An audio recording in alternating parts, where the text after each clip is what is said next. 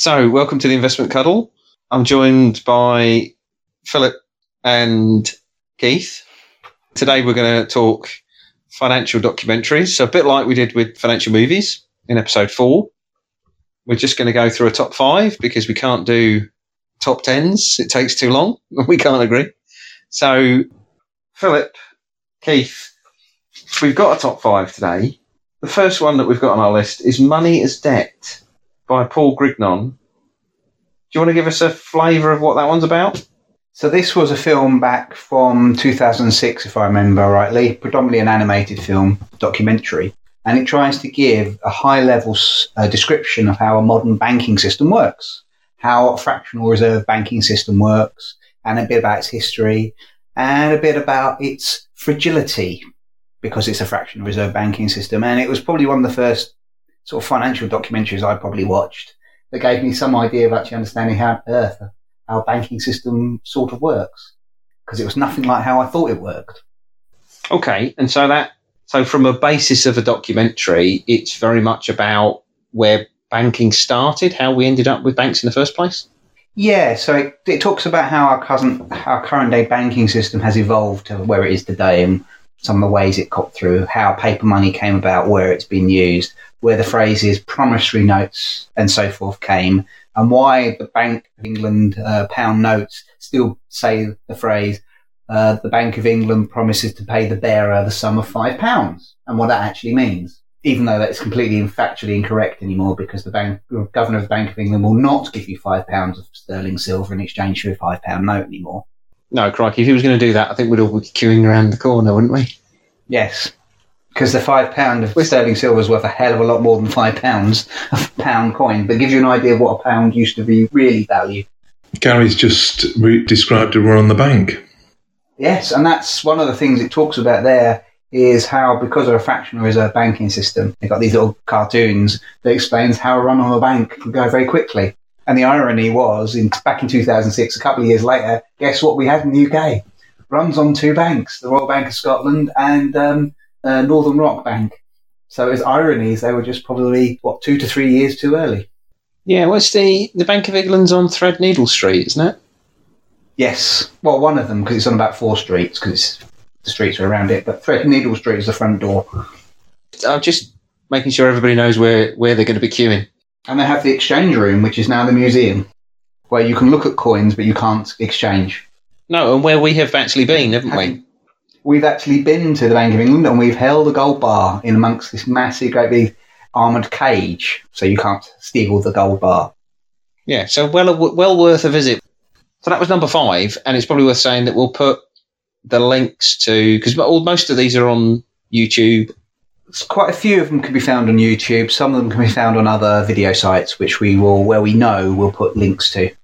So that was number five, Money as Debt.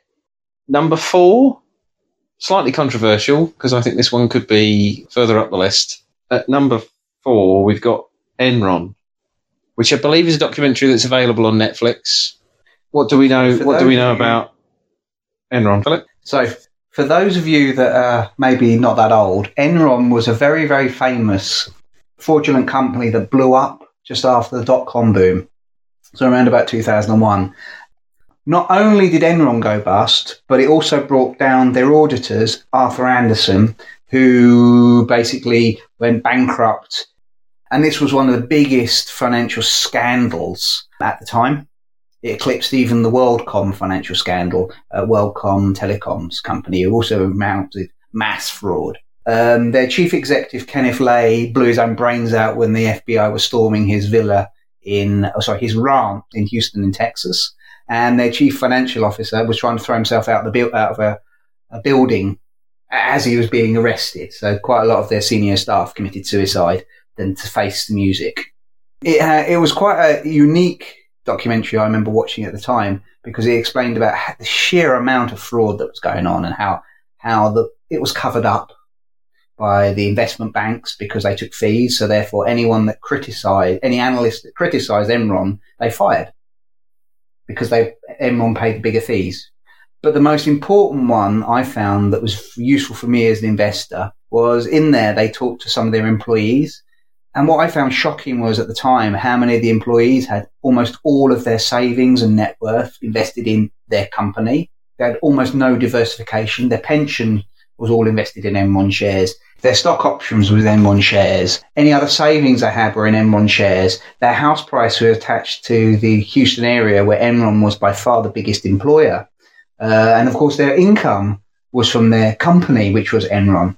And it made me think, going, yeah, am I heavily undiversified when I realized that I was maybe not quite as bad as them, but I was not as diversified as I thought. So that's one of the biggest things that came out of me when I uh, saw that movie. It's also quite done in a quite dry pan way, and it's interesting when you listen to the numbers, the sheer amount of the fraud that went on. And some of the stories of what went on, you think it's a joke, it's got to be a comedy, but as we found out with some other films, sometimes reality is better than comedy. Well, yeah, just when remind me when the Enron uh, collapse occurred. It, 2001? So that's all in around the dot com. So just after dot com blew up right. and all the, the bubble blew up with some of the other the investment grade credit markets, that's what then put a lot of pressure on Enron was they couldn't refinance their debt, couldn't hide the fact that they weren't making money and hadn't made money for 10 years. And then the short sellers finally, because the short sellers now didn't work for the banks anymore, the investment banks, they're all private, they just just went for the kill. yeah, so I mean that's. I guess while everything was running and there, the bubble was, was there, they were fine. But uh, like you said, I think the thing that was just shocking to me, which shouldn't be really, I guess, but it was the fact that people's pensions, salaries, and shareholdings were all in one company. You bet on one horse, and it turned out the lo- the horse had. I was going to say three legs. in the end, Well, it didn't have a leg, having it didn't have a head. At the time, Enron was the darling of Wall Street, so no wonder everybody was piling everything onto Enron.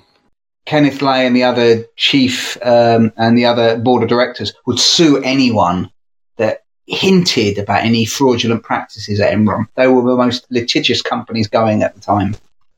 The other thing that I thought might be interesting about Enron uh, to mention was the natural language processing uh, community use the Enron uh, the Enron emails as a data source. It's you know it was a huge data source uh, that was made publicly available at some point.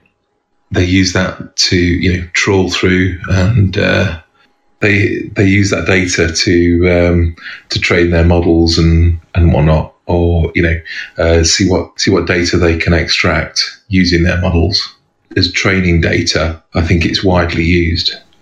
The Enron corpus, a database of over six hundred thousand emails generated by 158 employees. That's not bad for that few email, uh, number of employees. Yeah. No, well, there you go. That's an interesting, interesting data source. So that's number four, which is Enron. So number three, we cheated a bit with this, didn't we, Philip? Yes. Yeah. So as we're cheating, The series. I'll let you intro- I'll let you introduce this. So this is um, a set of documentaries that were commissioned by Channel Four Corporation in the United Kingdom, um, by, based on the books that uh, Professor Niall Ferguson wrote, who was the um, uh, professor of financial history at then Harvard University. So there was the ascent of money, which is basically the history of finance and banking and the monetary system from ancient um, civilizations to the modern world, where they talk about, and he also explains how the modern banking system works. Then there was another one which Ascent of Money was published around about 2009, I think. Another the next series was called Civilization: The West is the West History, which was based on his book, which was Civilization: The things eight killer apps. What was the things that made the Western civilizations uh, become the first industrialized nation and not China. Because ch- in theory, when you look at China, China should have become the first industrialized nation back in sort of like the 12th, 13th century, not like Britain did in the 17th century.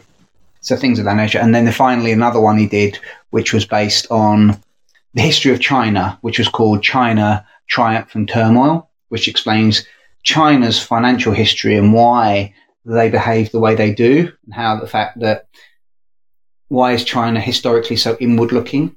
Why is historically China so authoritarian? And why, when it's not usually very authoritarian, civil wars and plagues and famines in China are colossally uh, tragic and events that kill tens, if sometimes hundreds of millions of people, and how their behavior over those years in the China civilizations follows that pattern. And it's quite interesting when you see how little China has changed historically. All I'd say on those those documentaries is we'll, we'll you'll you'll get a bit more opportunity to talk about China in a minute, Philip. But yeah, Niall Ferguson. I think for me, Niall Ferguson's he's a, he's very engaging. I'm not going to class him as David Attenborough, but he's very engaging in the way he delivers the content, and I think that's a real positive. It makes it very easy to watch. You know, I think if you watch like Neil Oliver, so Neil Oliver does all the sort of he does does a, a whole host of uh, history documentaries. Because he's an academic, it is very unusual to have one who's so engaging on television. Also, he's extremely controversial. Yeah, a lot of people do not like his uh, theories or his presentation of history. So that was uh, so, that was a bit about the, his three series of um, an R. Ferguson series. Well worth watching. They're quite informative and they give you a good historic as well as financial perspective. I was just thinking um, about what I, what I mentioned about the Enron emails earlier. That one of the things that you might do was a word cloud, and if you did a word cloud on this conversation, edit would be right up there. yes, I think that's right. But I have to say, with with the Niall Ferguson documentaries, you know, depending on what you're interested in, they're all worth a, a watch, and that's why we didn't really differentiate between them because he's engaging in a subject that we're interested in if you're interested in it too, then then have a look at, at those. And I mean, in terms of availability, he did a few of those for Channel Four, didn't he? Yeah, they got distributed. So many programs. I think I believe they've been on PBS in America. Um, they may or may not. They've been on and off Netflix from time to time. No, but I think they're, they're also available on for those for those of us um, heathens who are still using DVDs. You can get a lot of his stuff on DVD. It's starting to get still more expensive now because I think they're not making any more DVDs, but yeah, they are still around if you know where to look. So at number two, we've got Trader. This was back from a long, long time ago, 1987. This documentary, Trader, which is about one of the earlier hedge fund managers, now is quite famous, Paul Tudor Jones II. You get to see a variety of variety of episodes of him, and you get to see the decor very, very, very 1980s of how he sort of trades throughout the night. Doesn't really, uh, he seems to live in quite a different world. Um, so he can be, because back then, Japan was a big thing to trade in, certainly in the options market. So in, in America, you, it's late night. So the other thing is about that one is it, it looks, it, it takes that documentary takes it through Paul's um, typical day in life as a trader probably a bit different than how it is now, but it gives you quite a good idea of what it used to be like and how he used to tackle the world and why he's quite different, should we say. Because I wouldn't imagine there was that many traders that maybe quite like him. I think it's probably fair to say that he's he's recognised as one of the best traders, well, of his generation, possibly one of the best traders known. Yeah, because he's been doing this since the 80s and he's still going, I believe. So that's that's well over that's a well a career of well over 30 years. So it featured him uh, prominently on on the phone to the guys beside the pit, shouting in the shout, shouting in his instructions. It was almost like the phone was uh, glued to his side at one point, if I remember right. Yeah.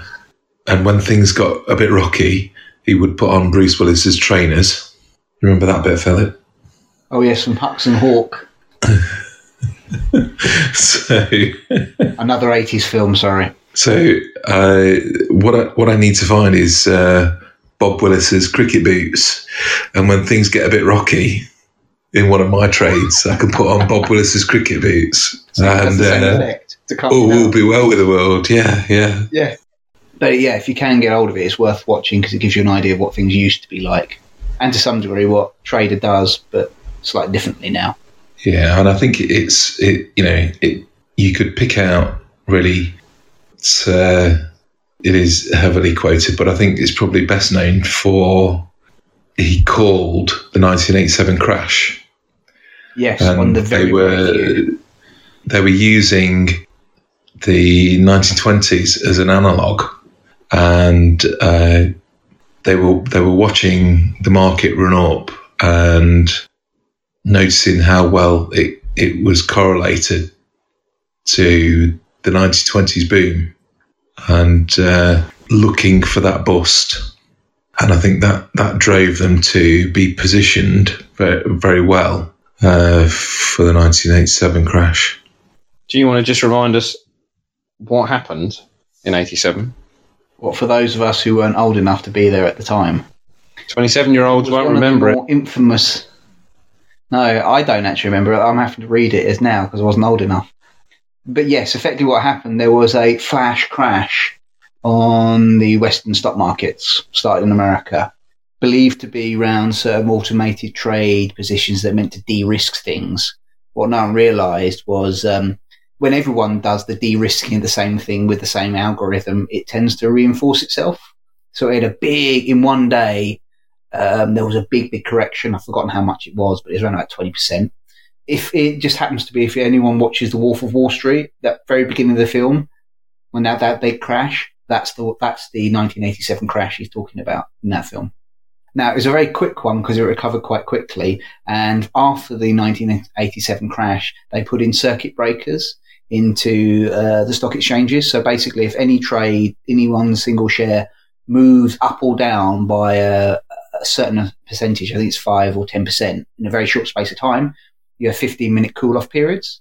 And if the whole market moves by similar sort of percentages, they shut the market down for 15 to 20 minutes just so that it clears all the automated algorithms and then starts them again.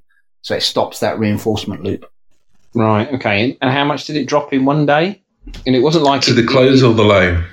No, close. A day in what so it market? dropped October 19, 1987. Most Western markets dropped. So the Dow Jones Industrial Average dropped 508 points, which at the time represented 22.6% in one day. I think it's one of the biggest drops in a single day. Yeah, and it was the Dow that uh, that they were looking at because of the the, Predominantly, the might long be, yeah. history of the Dow. Yeah, yeah, because that's the only one. Because the S and P had only been around since about the fifties. But yeah, all Yeah. the same with the FTSE went down. All major currency, uh, all major stock markets in the world went down. But it happened in America, and it was heavy. Yeah, it was a big deal at the time, wasn't it? And I think it feels a long time ago now, Yeah. but it was the dot com, which was early 2000s, late uh, late 99 2000 time time period. We've got 87, and obviously we've we've not mentioned 08. 87 was a big deal at the time, and people still talk about that now as a serious crash. So, you know, I think just on the documentary, it's about looking back and taking the lessons of history.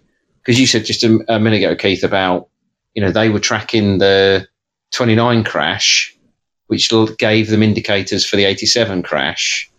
And I think it's quite often that we don't learn from history. And I'm just kind of I'm probably t- taking a slight sidetrack here, but you know, a bit like with Enron, you look at some of the companies that are around at the moment that are, in perhaps lots of people's opinion, overvalued for what they do or what they deliver or what they make in terms of profit. It feels like you could argue at the moment that could be in that kind of a bubble. So it's well worth having a look back at where we've come from.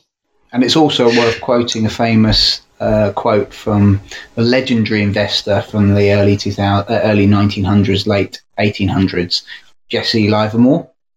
There's nothing new in finance or on Wall Street. All it is is repackaged with a new name. So that's Trader.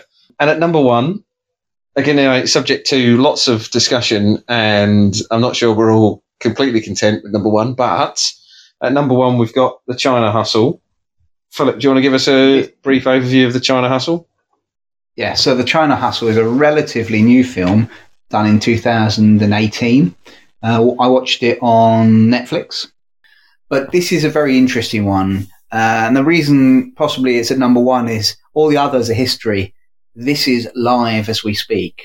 It's basically all about the frauds being committed by all these Chinese companies that are listing themselves on the American market and basically forging what they're actually doing and forging their financial statements. So there's a couple of famous short sellers there, of which Muddy Waters are involved in one of them, where they're talking about how they've gone and checked by paying people to go and look at the factories and realize that if they're producing what they say they're producing in their financial statements, which are given to the American Stock Exchange, there should be like, I don't know, how, what did he phrase it? Something like there should be a, a, fa- a truck coming out of the factory every five minutes. What we found, there was a truck coming out of the factory every five days.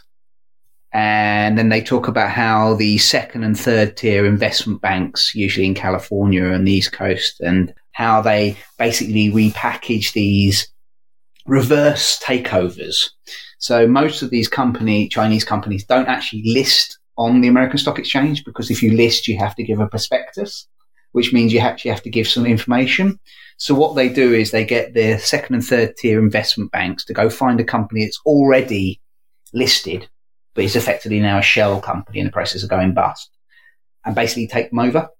So similar to what a SPAC does at the moment. And then because they once they're on the stock market, there's not a great deal of oversight as people are finding out. You post these numbers, but you can't get auditors to audit the Chinese companies because that's illegal in China. And they just pocket hundreds of millions of dollars in just pure fraud and the investment banks take their fee. It's really an eye opener to watch about the colossal fraud that is currently ongoing. I said edit, yeah. Gobsmacked, gobsmacked, Philip, gobsmacked. You've you've you've booted out the Money Masters because of its controversial content, and then you've just dropped that bomb at number one.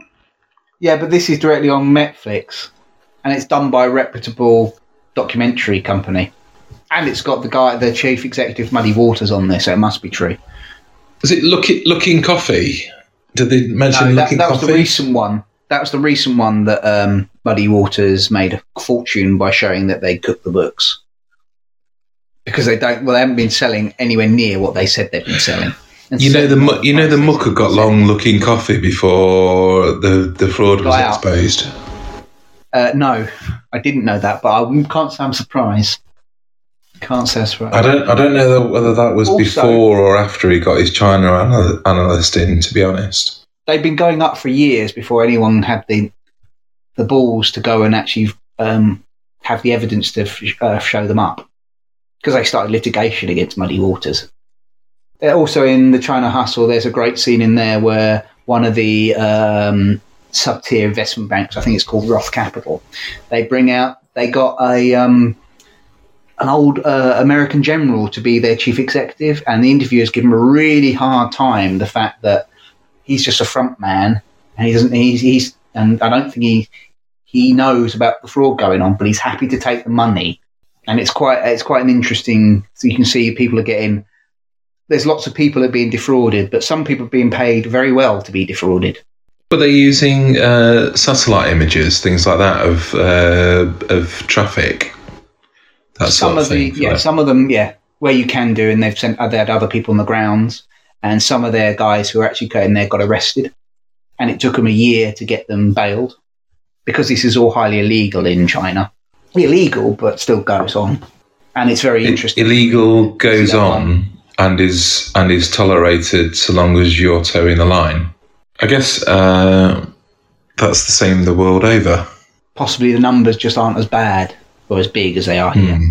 So it's a lot in there. So the the most important thing about this documentary is be very careful what you're invested in. Do a bit of due diligence because a lot of people lost a lot of money on these fraudulent companies. They did interview a few people that put the pension savings in these companies, hadn't they? Yeah, hundred thousand dollars, two hundred thousand dollars, all their entire life savings. Yeah, so it was it was significant issues, and I think because the the main guy out of Muddy Waters is Carson Block, Yeah, Yeah. but I think there's one other guy that's that was interviewed mostly through that documentary.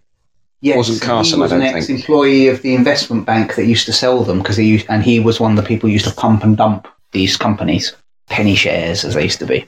So boiler, he's Yeah. part of the boiler room scam. Before he he had a clash of conscience about what he was doing.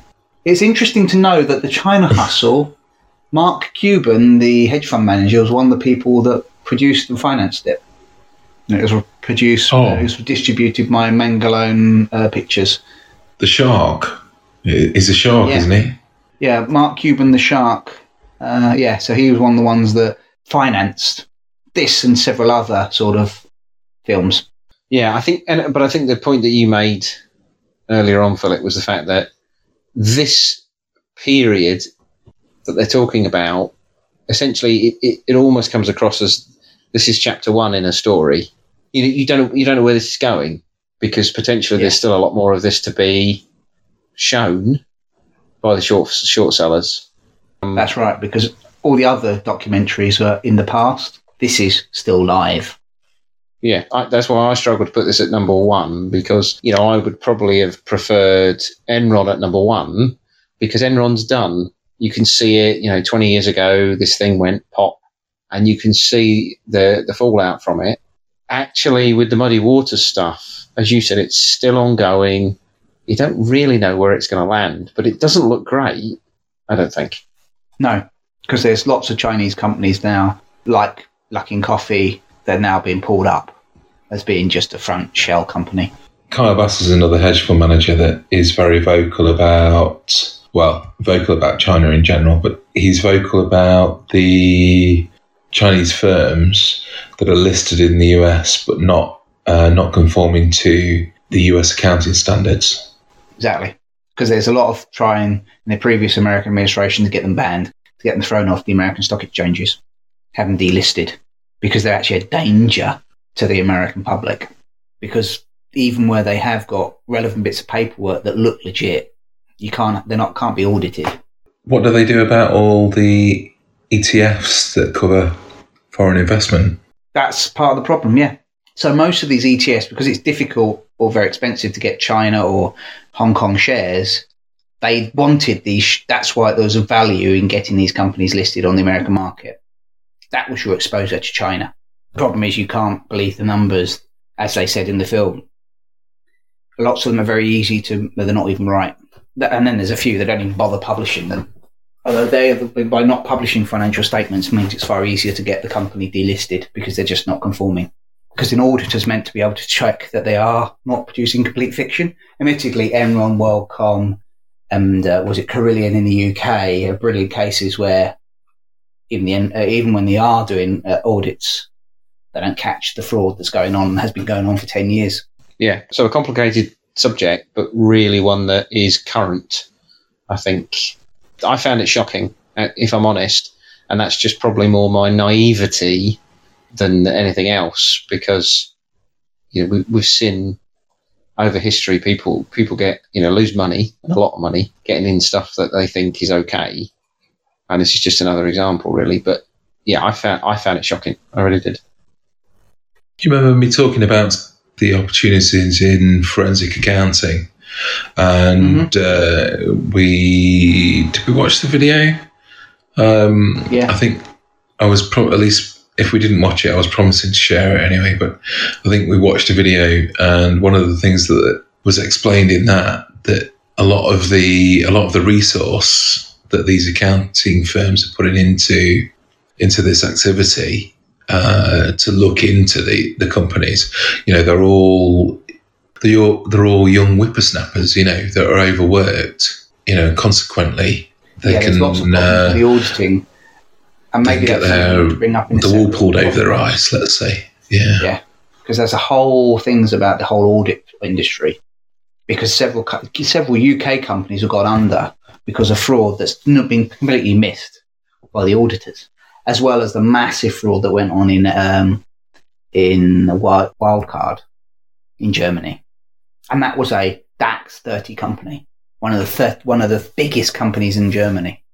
Harry Markopolos, I think uh, he was uh, blowing the whistle on uh, on uh, on Bernie Madoff because basically what he was saying was that you know there were, there was more there was more of this that he could than he could possibly go after, and the methods of, of detecting it are you know you can teach people. You know, it's it's kind of reproducible. You just need you just need the grunt. You just need the manpower. Given the fact that we've gone through our top five documentaries, and there is an awful lot of documentaries around on this subject, are there any that we have missed that should have made the list, or any that we should have we should have mentioned?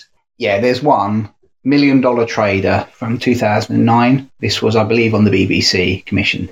It's more of a, um, it's not really a documentary. It's more of a, um, it's more of a reality TV show than a documentary. That's why it's not really in the top five, but it's quite good. It's basically there was a fund manager called Lex Van Dam from Holland who basically puts up a million pound of his own money because he believes he could teach anyone to become a trader.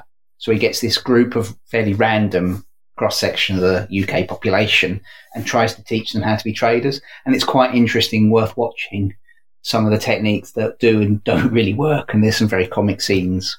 But it happens to be also, it just happened to be at the same time that Lehman Brothers blew up and the financial crisis hit. So there's some choice words when people suddenly lost lots of money very, very quickly. Was it inspired by the turtle traders? For that? Don't know. Keith, do you have any um, honourable mentions you'd like to bring up? That we didn't talk about? Bill Still and the Money Masters. Did we talk about that? No, no, we've not. We, we didn't. We didn't talk about that. Okay, Bill Still and the Money Masters.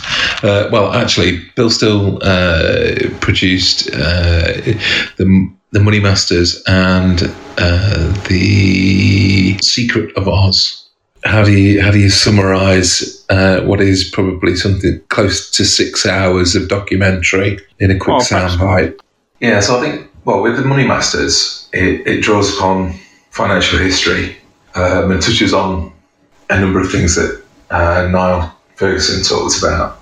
Bill Still visited the Bank of England Museum, same one that uh, yourself and Philip visited, Gary, uh, and held an example of the tally stick, which was, I think, King Henry basically uh, issued tally sticks into existence, which was a, cre- a creation of money not born of debt. Uh, so the king spent spent the money into existence, and it was good for money because it was accepted as payment for taxes. The tally stick, an invention that basically it, it split the uh, a piece of wood into two so that uh, it could be matched at a later date, and you could tell that it was from the same that it was from the same piece of wood. Notches were put in to show the denomination that it was split between the stock and the foil. So you could uh, the king spent that into existence, and it was tra- a, a, tradable asset and could be used to pay taxes. Uh, and for uh, something like uh, 700 years, it was used uh, with great effect to to fund building of an empire. That's just one one element of those numerous hours of that uh, the Bill Still documentaries. It uh, absolute tour de force. The Secret of Oz talks about let's say the alleged uh, symbolism uh, of L. Frank Baum's Wizard of Oz, and as Dorothy had uh, the power to get home all along and didn't need to follow the yellow brick road uh, in order to get home. So the well, the yellow brick road is a, is a symbol of the the debt based gold backed system at the time, uh, and the uh, the silver slippers that were in the book were a symbol of of Dorothy having the ability to, to solve her problem. The problem was very much at the time tight money, uh, and if if they'd used uh, recognized silver, they could have made financial conditions much looser and, and uh, facilitated trade. And instead of crops going to waste in the fields, they could have employed people who were otherwise unemployed. Uh, people would have had the money to pay for them had they been harvested instead of laid to waste. There you go. Terrible and terribly long explanation of Bill Still's documentaries. So yeah, so there's a few extra there that um, you could look at, but I think our top five as we said earlier on, money is debt. Number five, Enron, the smartest guys in the room. At number four, three was the Niall Ferguson. Tudor Tudor Tudor Jones. Keep it together, Gary. I'll keep going. And at number one was the China Hustle. So yeah, our top five. Let us know if you uh, agree or disagree. It just leaves me to say thank you to Philip and Keith for joining us today, and we'll see you next time.